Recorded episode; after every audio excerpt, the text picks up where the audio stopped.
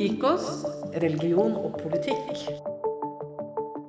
Hello, and welcome to the IKOS Religion and Politics podcast. I am Andrea Rota, and today we have the pleasure of hosting Mark Teeuwen. Mark is professor of Japanese studies at the Department of Culture Studies and Oriental Languages at the University of Oslo. He's an expert on the multifaceted history of Japanese thought and religion, with a particular interest in Shinto and Buddhist traditions. In recent publications, Mark has also contributed to the blossoming field of festival studies. In particular, in his latest monographic publication, Mark has applied a longue durée historical approach to the analysis of one of Japan's most celebrated festival, the Gion Festival in Kyoto. This event has served as the paradigm for planning a number of other festivals in Japan and boasts a history spanning over a thousand years. However, Mark's analysis reveals that tradition is not synonymous with unchanging repetition. On the contrary, the Gion festival has regularly undergone periods of crisis, transformation, and renovation. For this reason, it can be regarded as a mirror reflecting the evolving interactions between various social actors. Accordingly, in the book, its role oscillates between being the object of research and being an instrument of research through which broader social issues can be illuminated. Mark, thank you for joining us on the podcast and for helping us unpack this fascinating history of the Gion Festival. Thank you very much for having me. So, to begin with, could you please paint a picture of today's Gion Festival for our listeners? If one of them should be so fortunate to be in Kyoto next summer, what can they expect to see and experience? Yeah, so the Gion Festival, it's a huge event. It takes a whole month and um, it's more than one festival. It's like a cluster of lots of different small festivals all happening at the same time, but there is a sort of structure to it. Um, so if you imagine Kyoto, there's a river running through it from the north to the south, and uh, western side of the river is where the city center is, and the eastern side of the river is where all the temples and shrines are, and where, in the past at least, all the corpses were deposited, and the place where all the illnesses come from. Now, one of those shrines is called Yasaka Jinja today, and the Gionsha in the past. So here we have got the Gion. And um, the framework of the festival is that the deities from the Gionsha are taken across the river into the city center and then they dwell in a temporary site in the city center for one week. So you have these moving the deities in palanquins called mikoshi in Japanese to the city and then a week later back again. Those are two highlights of the festival. And then on the mornings of the same days that the mikoshi cross, you have huge parades of floats, very large decorated floats. Some of them are like 25 meters high and they are exquisitely decorated. So those are the main days. And before those main days, the floats are already set up in the city center. And then everybody comes out in the evening when it's nice and cool. People dress up like in traditional clothing. They drink, they eat, they just stroll around, they listen to the music, they do some acts of worship and they just generally have a good time. So that's like the main sites of the festival. Well, thank you. This seems to be a very engaging event. Can you give us a sense of how the festival was created? Yeah, so the um, beginnings are a bit shrouded in the mists of history, so we don't, there's quite a lot we don't know. But it seems to have started in the 970s so just before the year 1000, as a kind of Buddhist exorcism against disease. There were many of those kinds of exorcism festivals around Kyoto, and they are connected with the fact that the festival takes place right after the rainy season, and so the city has been flooded, all the wells are contaminated, everybody gets ill, right? And then what happens is that you have popular festivals where then these uh, spirits of disease are collected and then put into this mikoshi kind of palanquin and sometimes flushed down the river, sometimes carried back to across the river out of the city, basically. And th- those kinds of popular festivals, they were often also a form of like protest. Uh, they often became violent people set fire to stuff. Uh, there were riots. People attacked merchants or other members of the elite. So it was quite a sort of volatile situation. And what happened is that the court tried to get control over this kind of events by organizing them themselves. And which then makes that they come up in the sources all of a sudden in the 970s.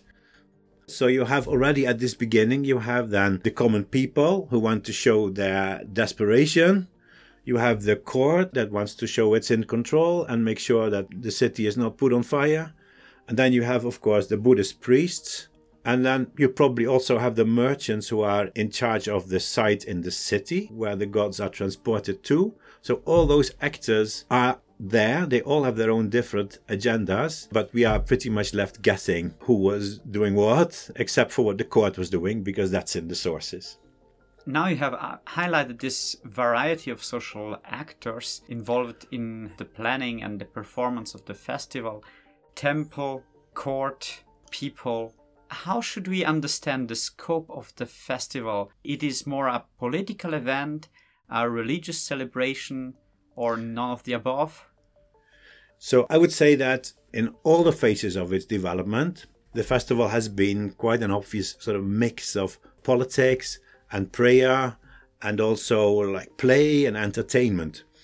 Kyoto has been the capital of Japan, right? So it has been the city of rulers. And many of those rulers, now I'm talking not about 970, but a bit later, they've made a point of installing themselves along the route in like a pavilion to show themselves to the people of the city that are organizing the floats. And actually, for most of the history, the festival has been held on orders from the military rulers of the city. Now I'm talking medieval times. And the fact that the festival was held successfully was then proof that the gods are on the ruler side, and the people then are seen as celebrating both the gods and the rulers together, right? Because first you pass by the pavilion of the ruler, and then you pass by the place where the gods are supposed to be brought to later in the day. Now, the temple was extremely important. There were large temple complexes, and they had a lot of economic and social power. There was one that was based on a mountain east of the city, and um, by the 14th century or so, all the merchants in the city were members of guilds that were controlled by this temple. The temple had enormous wealth. That wealth was passed on to those merchants that were part of the guild. And then, if you were not in the guild, you would get none of that money. Also, these guild merchants would have monopolies. So, uh, the most powerful of them, they would lend out money and then if the debtors didn't pay, the temple goons would come to take their house apart and sell the timber. So this temple was really like the spider in the web of Kyoto. They controlled the Gionsha, the shrine, they controlled the guilds, they controlled the merchants, and what was happening with the shogun putting himself in the pavilion was also kind of part of this fighting for power between the warrior leaders and the temple. And at times that became like outright war with the warriors attacking the temple and burning it down and killing all the monks and so on. And, and of course, you, then you have the merchants in the middle, trying to position themselves between shogun and temple, who most of the time both wanted their taxes. So all that has a lot of influence on how the festival turned out, how it uh, was given form. So, if I understand correctly, it's not so useful to think in binary category like economics and politics and religion. We should rather look at how the different structures of power changed the festival itself. In fact, in the book, you point out that at the beginning of the medieval period, the festival was about to flop. Yeah. What does it mean for a festival to flop? Yeah, so this term flop, I took it from Olivier Morin, who is a researcher in a field that is called cultural epidemiology. I thought he was going to write about epidemics, but he's not at all. he's talking about how traditions of all kinds are transmitted and how they can survive, and what makes most traditions at some point flop, meaning stop. So he identifies two causes why traditions fail. And the, the one of them he calls the wear and tear uh, problem, so the traditions they change slightly every year with every new generation taking over and then it sort of wears down, and in the end, it's not really there anymore. And then the second one is the flop problem, and um, that is well, people actually know what to do, but they're not no longer interested in doing it. So the festival has lost its relevance. And I argue that when it comes to festival, at least, the wear and tear is not really a problem. You can see that multiple times when the festival actually stopped because of war, for example. It was started again afterwards. And of course, it didn't look quite the same as before, but there was plenty of resources to draw on to reconstruct it. There were Gion festivals also in other cities that had borrowed stuff from Kyoto, so they could just re import that. So the wear and tear was not really a problem, but it was more like, okay, doing this festival costs so many resources.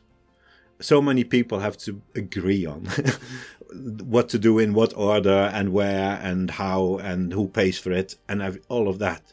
So the question is more like, okay, is it possible to repurpose the festival under new social circumstances.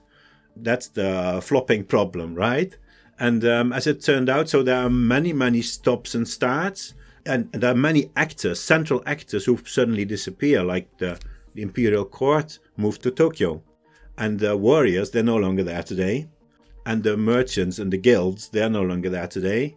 So you would say, okay, if that's what the festival was about, then obviously it shouldn't be there now anymore but it is. And that's because new actors have been interested in using it for new purposes, sort of reinvented it, but on the surface it looks pretty much the same, but the setting is different. So I would argue this festival is also very different in what it does. Can you tell us something about the formal change to the festival when actors change, when new patrons come into the scene? Yeah, there's one very radical change, and that is when these parades come into being. Remember, so you had the Mikoshi palanquins, and then in the morning you had these parades of big floats. And those parades of big floats weren't there in 970. Then it was just the Mikoshi, so the palanquins moving the gods, and then there were festivities around that. But the parades didn't exist. And those came when the shoguns came in, so in the 14th century, and the shoguns so the military leaders set themselves along the route in this pavilion, and then these parades played to warrior themes. So what is interesting about those parades is that the, the floats they have nothing to do with the gods. They're all about warrior lore or inspired by kind of arts that the warrior elite was sponsoring. So uh, completely different kind of world, actually. So it's got nothing to do with the gods or the disease or anything. It's got to do with uh, warrior valor and uh, the ancestors of the warriors who are actually in the pavilion. so, so that's one big change. But after that, actually, the, ch- the festivals didn't change that much.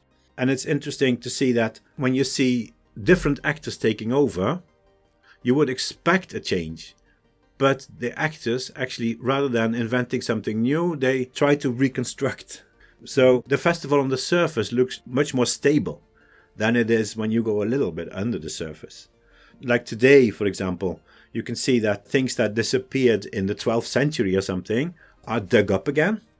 And now because they all of a sudden they have a function and then maybe what the members of the imperial guard were doing like way back are now being performed by the Boy Scouts of the shrine, for example. So, so the festival looks like it's timeless, but it's timeless in like a timely manner. I see. And the picture that you're painting is one of a festival that survived major social crisis, infighting, wars, while finding new patrons in new expressive forms. Indeed, in the pages of the books, readers discover a history of social turmoil. And at the same time, you also highlight the playful, enchanting, and spectacular dimension of the Gion Festival. Can you please elaborate on these aspects of serious levity? I think this play that you mention, that is actually the aspect of the festival that is most ignored in the literature. So historians, they write about the politics. Then you have the ethnologists and the religious studies people, and they talk about religious meanings and about the rituals of priests. And then if you ask the actors, uh, so the people who actually stage the floats or carry the mikoshi, for example, they also like to talk a lot more about notions of prayer and worship. And they, yeah, they are sort of reluctant to stress play as the essence of the festival. But of course, the festival has always been about, I would say, role play and spectacle and also entertainment. So in the beginning, you had horse races, and then you had later you had the floats, right? And then when you get to the 18th century, for example, Kyoto becomes a city also of entertainment districts and geisha and uh, prostitution. And uh, you have this large fair that is set up along the river bank of this river. And then you had pageants of the dancing girls. And now today, you have all the like the romantic couples that uh, dress up in their yukata and then you know uh, have some uh, courting in the float streets and all of that's going on. So but of all those things like, when you talk about serious levity so i think the most serious is probably the role play. So the people participating in the festival many of them are actually hired or, or they're volunteering. Some of them are students. All of them have jobs that have nothing to do with this, but they are, for the duration of the festival, they go into a different role. And they, for example, impersonate like a, a Mikoshi bearer, which is very playful. It has a lot of camaraderie, a lot of drinking, a lot of singing karaoke, but it's also deadly serious. So, for example, they all dress in white, and the white means that they basically consider themselves dead before they start, right? And they also say this we have made a vow to get the gods to where they need to go, even if it costs us our lives. And we saw this during the corona, for example. Mm-hmm. Uh, people say, yeah, if we're going to die, this is a good time to do it. So it's like, it's very serious in a sense. And I could also say that for a lot of the worship at the festival, it's also something you do to immerse yourself in the whole festival experience by making offerings and praying then you don't necessarily know what those gods are for or what they're called even, but the playfulness doesn't make it any less serious, I would say. Because, you know, the more serious the play is, the more engaging, right? Mm-hmm. Yeah. I see, yes. Now, if we go back to today's situation, Kyoto's Gion Festival is an important tourist attraction and it's been included in the UNESCO Intangible Cultural Heritage since 2009 not the least because of its long history. Which aspects of this tradition are highlighted and which one tends to fade into the background? And maybe what can this teach us about the politics of tradition in contemporary Japanese society? So the festival stopped during the war, 1942, 1943. And then, well, Kyoto wasn't firebombed, but basically the city center was destroyed anyway. So the social fabric of the city center was completely destroyed, I would say. And then, of course, after the war, there was hyperinflation. There was there was no food. There was there was nothing. It was a desperate situation, and uh, so it was impossible to revive the festival. But then the city authorities of Kyoto came in, and they organized some kind of financial support system and since Kyoto was the only city that wasn't completely destroyed, uh, the uh, the strategy of the um, post-war city government was to develop Kyoto into a, a city of international tourism. So the Gion Festival now became part of that city strategy. And this had many uh, effects on the festival. So, one thing is that now there was a new constitution that separated religion from the state in a much more strict way than before. And especially Shinto was now completely banned from the public sphere. So it was not possible to support anything associated with Shinto. So what did they do? They said everything to do with the shrine and the mikoshi is religious. We're not touching that. Not allowed.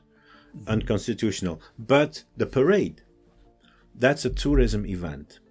And so that sort of separated the sort of religious part, as it was now defined, from the cultural part, with one of them being sort of uh, pushed away and the other part being highlighted as a tourist attraction. And um, from there, so the city government was very much geared towards developing this parade into a more effective tourism event. So, for example, the traditional route was too narrow, so they changed the route to go through the big streets. They put stands up along those big roads, and the tickets were sold by travel agents, and they were all sold to groups from Tokyo, and yeah. And then after that came a kind of public discussion about what the Gion Festival actually should be. So it shouldn't deteriorate into a show, was the pushback. And prayer got highlighted as like the real essence of the festival. And I would say that after this period of uh, quite relentless touristification, you have seen a turnaround. So in 2014, the second parade was actually revived with support of the mayor of Kyoto. And there were efforts to sort of restore the balance between uh, prayer and show, you can say, or tourism, with making more space for prayer. And you could see that very clearly at the time of the COVID ep- epidemic in 2020 and 2021. So then, of course, nothing could be actually carried out. The festival sort of had to stop in its traditional way. But then uh, actors staged a kind of alternative Mikoshi procession and they staged an alternative parade. And uh, this um, caught the attention of the media, and there was a lot of talk about this is the real Gion festival that is all about prayer and without all the sort of the show and the tourists and both actors and also the authorities and the national broadcaster and, and everybody was stressing like this intangible essence of meaning in the form of prayer which sort of I thought was a very interesting development as a new way of, of relating to this separation of church and state. And it also echoes with uh, UNESCO because UNESCO stresses this concept of outstanding universal value, which which is mostly about like the intangible value of a building or or in this case also of an event that sort of makes it special and worth listing. Yeah, that value is defined as prayer, not as play, and not as politics, but as prayer. Prayer that then is separated from sectarian religion because it's a kind of prayer as then what unites us Japanese, while religion is what splits us Japanese into like Christians and Buddhists yeah. and uh, whatever. Yeah. So, but you asked about the politics of tradition. So, if you just look at the 20th century, for example, you have this changing discourse about the festival. In the 1910s, it was sold as sort of a symbol of Japan as an East Asian colonial power, saying that you know the, the festival is like a sign. Like in the medieval times already, we were we imported Korean and Chinese and Indian and European tapestries, you know, that uh, you can see on the floats, and it reminds the people that you know before we locked ourselves into our little country, we were actually you know out there in the world, and now we are going back to that and then came the war, and then the Gion Festival was like a mark of so the invincible spirit of the Japanese. You know, we still keep going, and uh, the festival was all about victory in the war.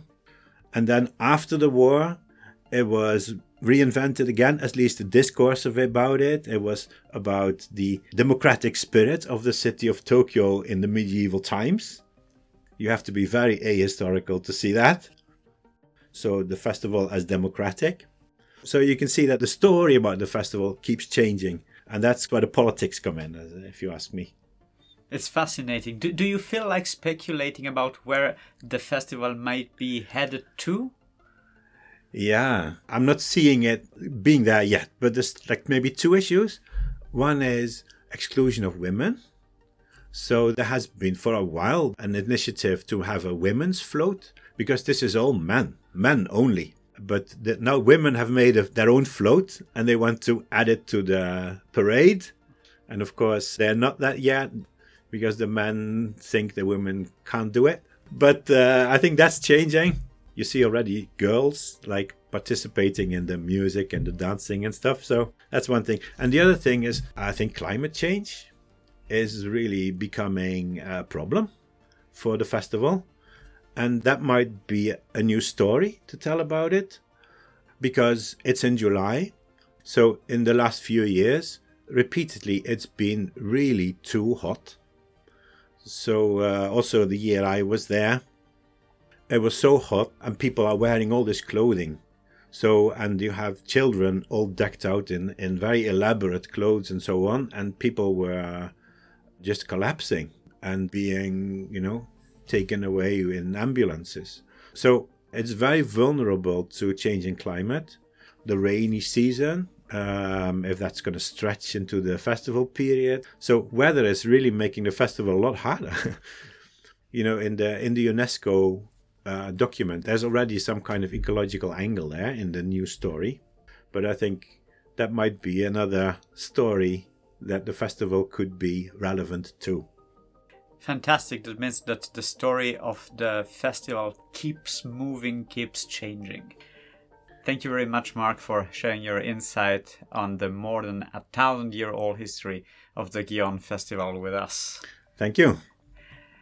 This concludes today's episode of the IKOS Religion and Politics podcast.